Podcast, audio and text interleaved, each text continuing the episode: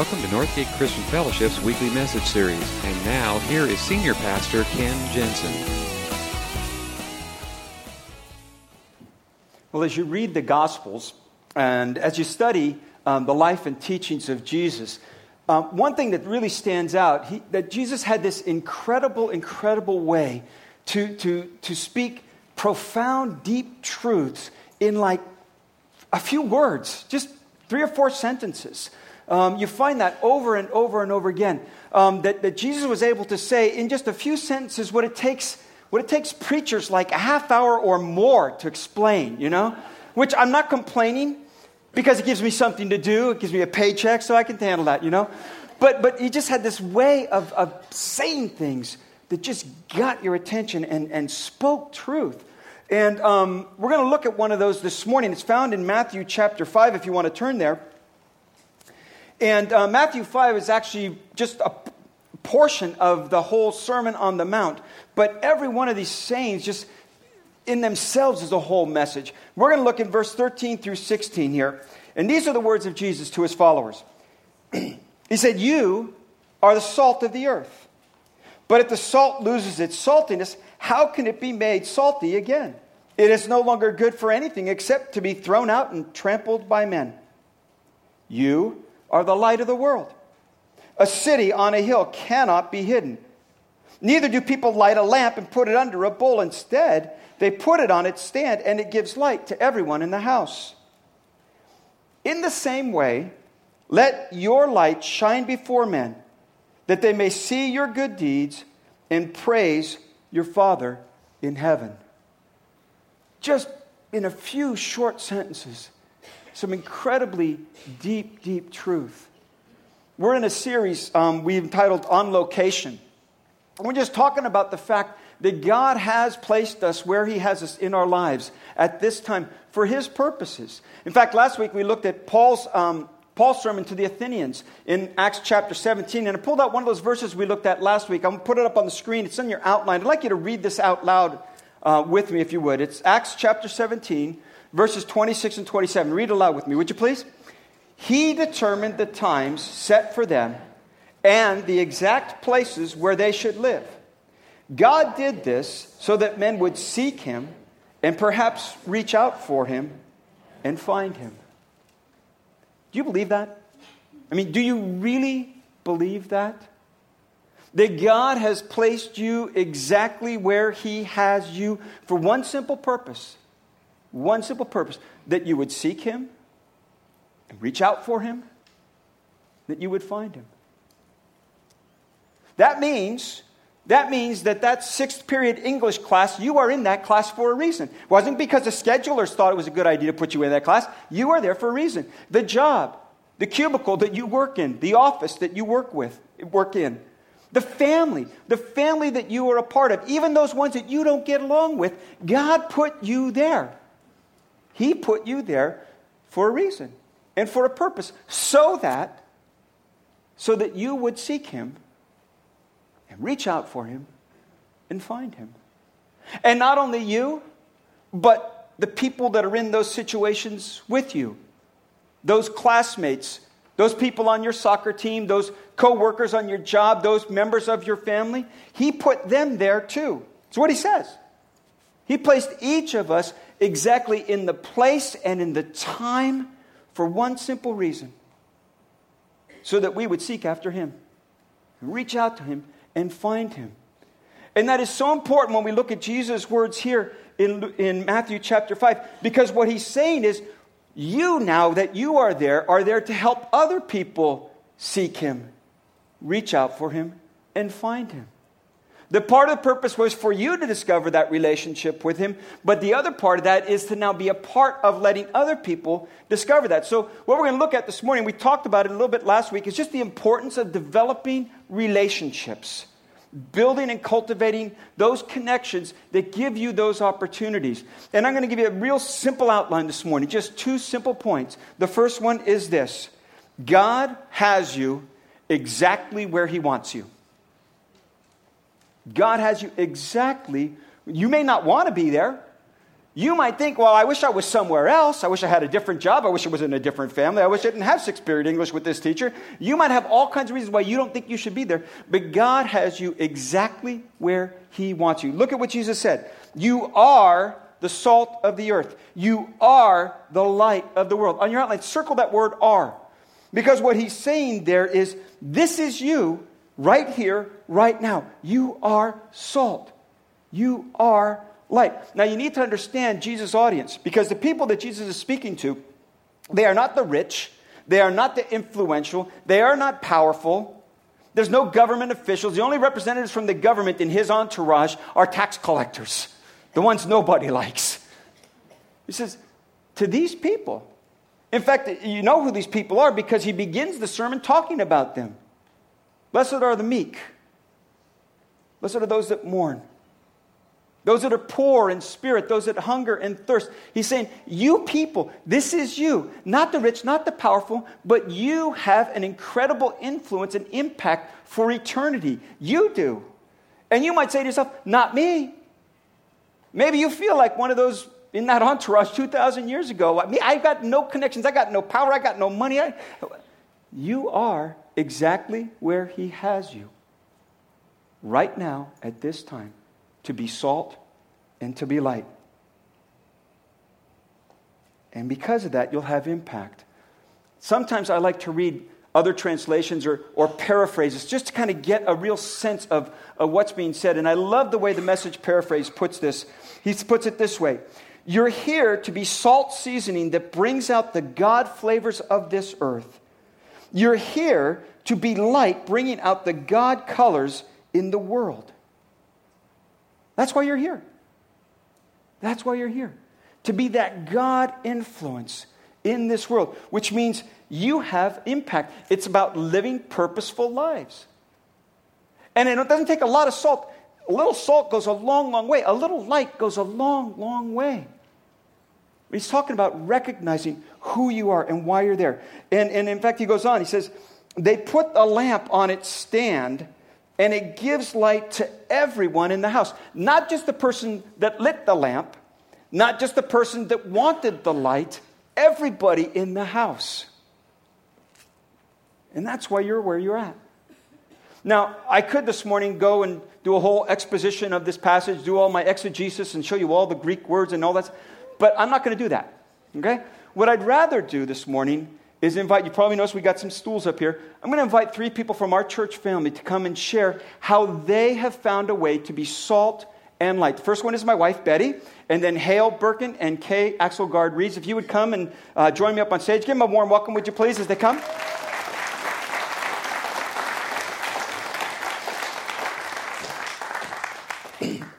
what I want to do is give you just a flavor of how three people have found a way to do just that, to be salt and to be light.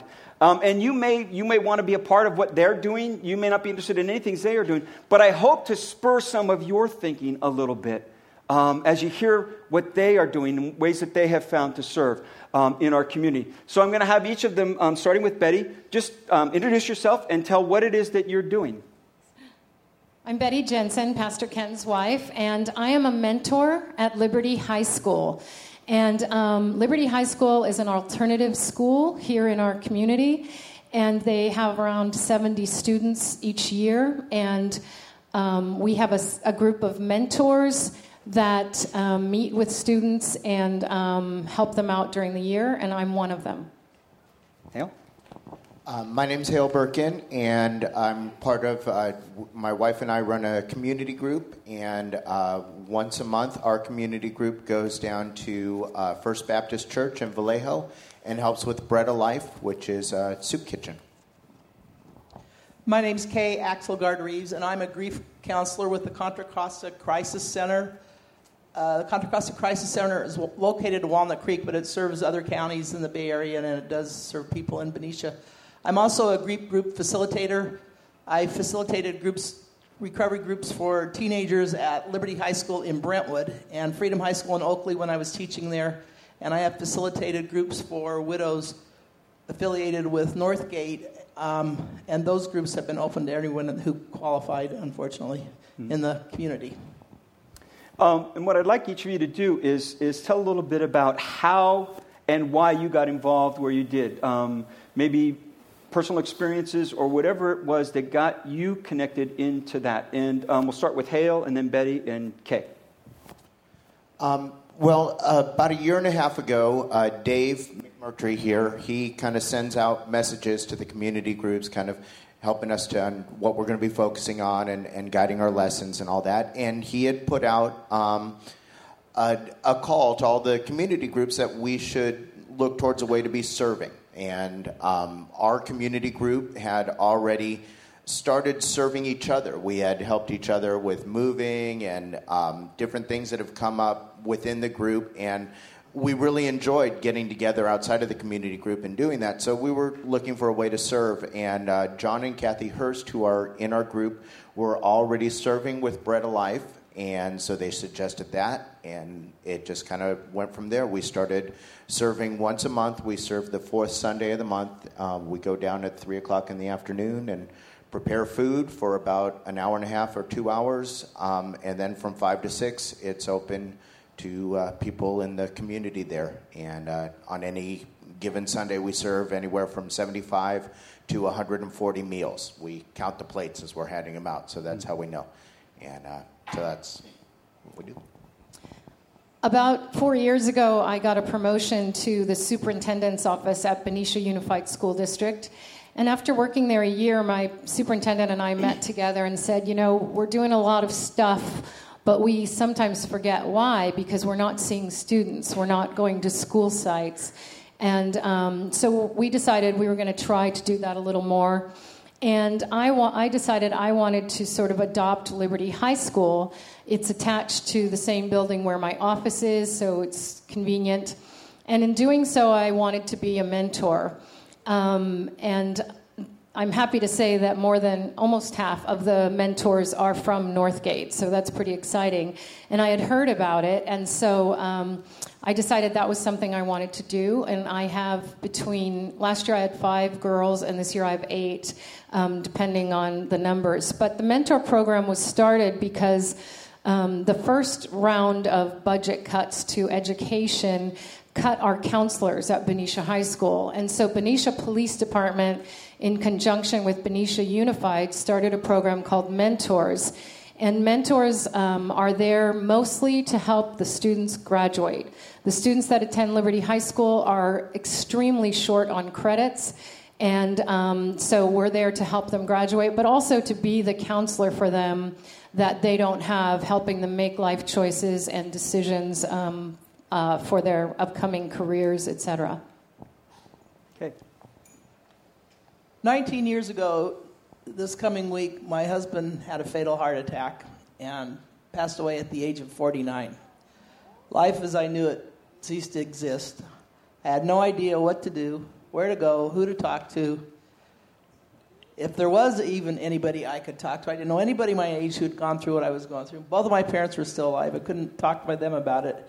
And fortunately, God put a neighbor in my path and it told me about grief support groups. And he found two for me to go to. One was in Vallejo, that was a 12 week group, which I attended. The other was an ongoing support group for widowed people in Walnut Creek, which I attended for a couple of years. On, and uh, during that time, I realized that you know, grief's something every single person in this room is going to go through at least once in their life. And it's not something we learn about, it's not something we talk about, it's not something we learn how to help people with. It just happens that when it does, we either crawl up in a ball or we get angry or we lash out, but we just don't know what to do. And here I was, and I would I said one day I was sitting there. I can remember it was a Sunday afternoon. It was three thirty in the afternoon. It was three weeks after my husband had passed away. I had my robe on, and I remember just sitting there thinking. And I looked up at the sky and I said, "Okay, God, now what am I supposed to do?" Well, the answer came, of course, and um, in the course of getting the answer and listening, I started reading everything I could read about grief. I started talking to people about it because everybody knew something about it because they'd been through it. And the more I learned, the more I wanted to share. And the logical place to go was to become a grief counselor. And so I went through the training at the Crisis Center, and that was 15 years ago. Yeah. Um, I know you don't always get the chance to, um, to come right out and share your faith because there's limitations sometimes in what you're doing or the circumstances don't allow for it. But what are, um, can you share maybe some um, God moments, times that you just had the sense that, you know, this is, this is why God had me here? Um, and, and maybe opportunities that you do get to share um, a little bit. And Betty, why don't you go first and we'll go on down the line. Because I'm representing um, the school district, I have limitations, obviously, in what I can say to my students. But um, one of our mentors that's been a mentor a long time is Rick Small. And he, when I first started, he gave me a list of questions that he asks. And by the time you get to know your students, um, we do get down to the point of do you go to church? Do you have a spiritual life? Um, but I haven't had, unfortunately, anyone ask me how they can become a Christian. But I did have two really neat experiences last year. Um, it was my first year as a mentor, and um, I had one student uh, who, during the year, got a DUI. First of all, she's 16, so she shouldn't even be drinking. And secondly, she was driving a car full of kids and was pulled over at twice the legal limit. So I was able to talk to her about it, and she we talked a lot, and she realized it was a really stupid thing to do. She was going to stop drinking, um, not you know do anything like that again. I helped her through the process of how you go to court, how long is this going to take, um, when do I get my license back, what do I do in the meantime. And then um, last year, Benicia High and Liberty High School had every 15 minutes, which, if you don't know what that is, it is a dramatization of um, students who were driving from a party drunk, and several of them were killed when they were in an accident. And so we talked about it coming up, and she decided she wanted to participate um, after what she had gone through, and she could have had a horrible accident and killed the kids in that car. And so she was one of the walking dead, is what it's called, and you have to write um, a scenario and um, participate. And it really made an impact on her, and she um, realized that she just, you know, can't drink anymore. And then I also had a student last year who um, worked in my office as well as, as I was her mentor. And at the end of the year, Liberty High School does a pretty extravagant graduation, and part of it is a dinner that the fa- their family goes to, and the mentors go to, and the teachers. And after the dinner, um, the family pins a corsage on their student, and the student then goes to the actual graduation. And my student had no one there.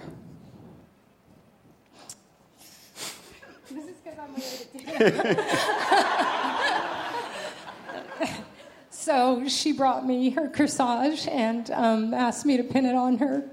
And it was a God moment.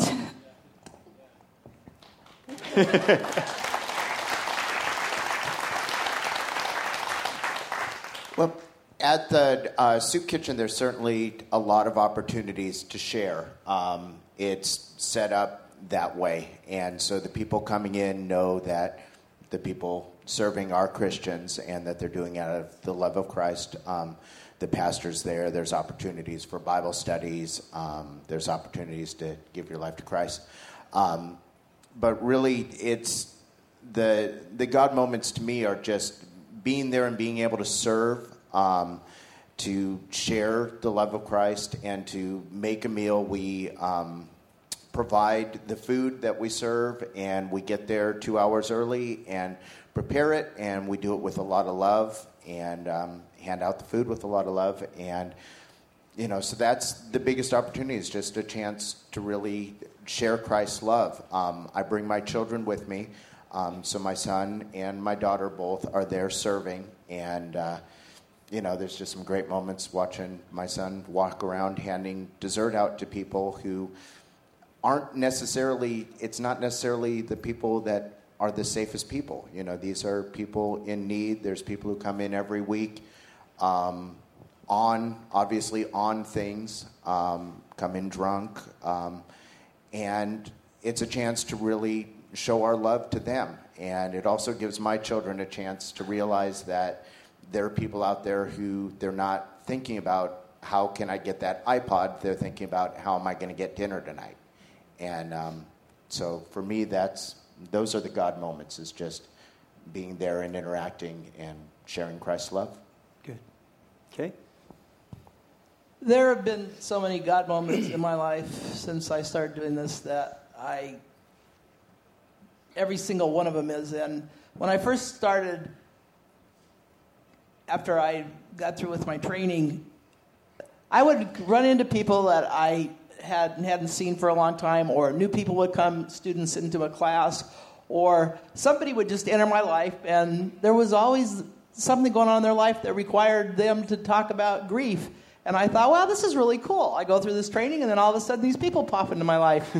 and one day, it was like, whoa, they're not popping into my life. God's bringing them to me. Hmm. And it was the most exciting thing in the world. I started looking for them, and, and there's not a week goes by that it doesn't happen. And I know when it happens, just, just knowing now that it's there because I'm here, I'm where I'm supposed to be. I'm supposed to be here to share, I'm supposed to be here to help. I'm supposed to be here to set a good example. I'm a ray of hope in so many people's lives. People have told me that before.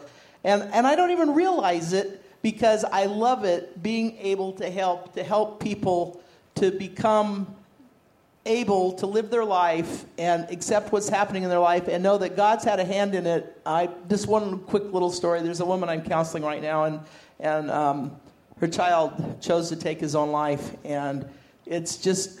I've never counseled anyone who's been through that before. And when it first happened, I called Ken. I go, I've never had this happen before. I don't know what I'm supposed to do. And he goes, You'll figure it out. And you know what? It's been it's just been the most amazing experience. It's, of all the experiences I've had counseling since I started, this has been the most amazing. And I didn't know if I was doing any good. The, last week I said to her, I said, I, I don't know if you're if, if this is helping. I couldn't tell. I usually I can tell. And she looked at me and she said, You know, you're the only thing in my life right now that I look forward to. Hmm. And yeah, I'm making a difference. Yeah. Uh, the last question I'd like to um, have you share is just having done this now and being involved where you're involved, what lessons have you learned? How has God impacted you and used these opportunities to change your life too? So, um, Kay, we'll work our way back this way. Um, I have purpose in my life now. I always, you know, when I got the answer to my, all right, God, what am I supposed to do now?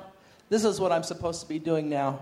And being able to have enough sense to listen at that stage of my life for the answer because I really wanted it has made all the difference in my life. And I get as much out of helping, I get more out of helping people than they get from me, hmm. ever. Yeah?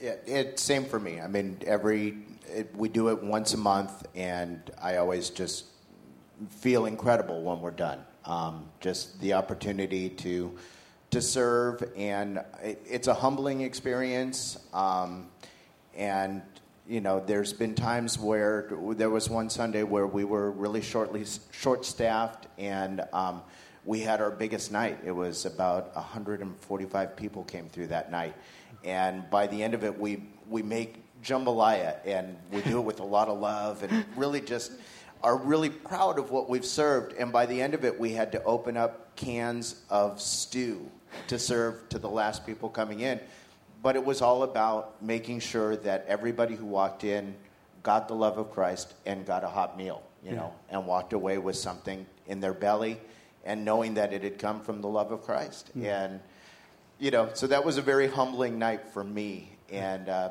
kind of reminded me why I do it. Yeah, good.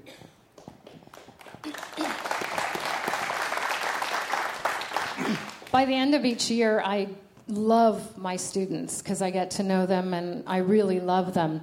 But I've learned something pretty important for me, and that is about making a judgment about people um, based on maybe where they go to school or what they look like.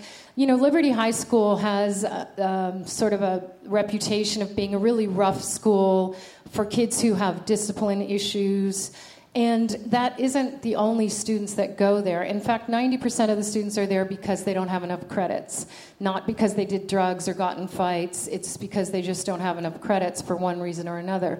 So I've sort of learned to not judge, um, especially a student, by you know the fact that they attend Liberty High School.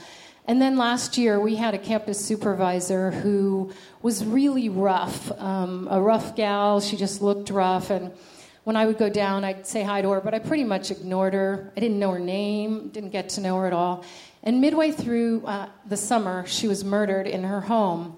And I went to her funeral with a lot of the Liberty students, and her two young children were there. And I realized that I had nothing to say to them because I had not gotten to know their mother. Because she wasn't like me. And I've learned that you just can't treat people that way, that you just have to um, get to know them and reach out to them, no matter how different they are from you or, or what they might seem like. So it's been a really good learning opportunity for me.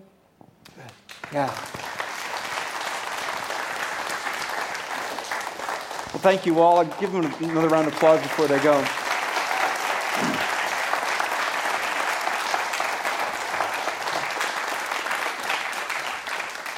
I wish we had more time this morning to have uh, other people share their stories, or even these three share more of the things that they've experienced and what they've learned by doing this.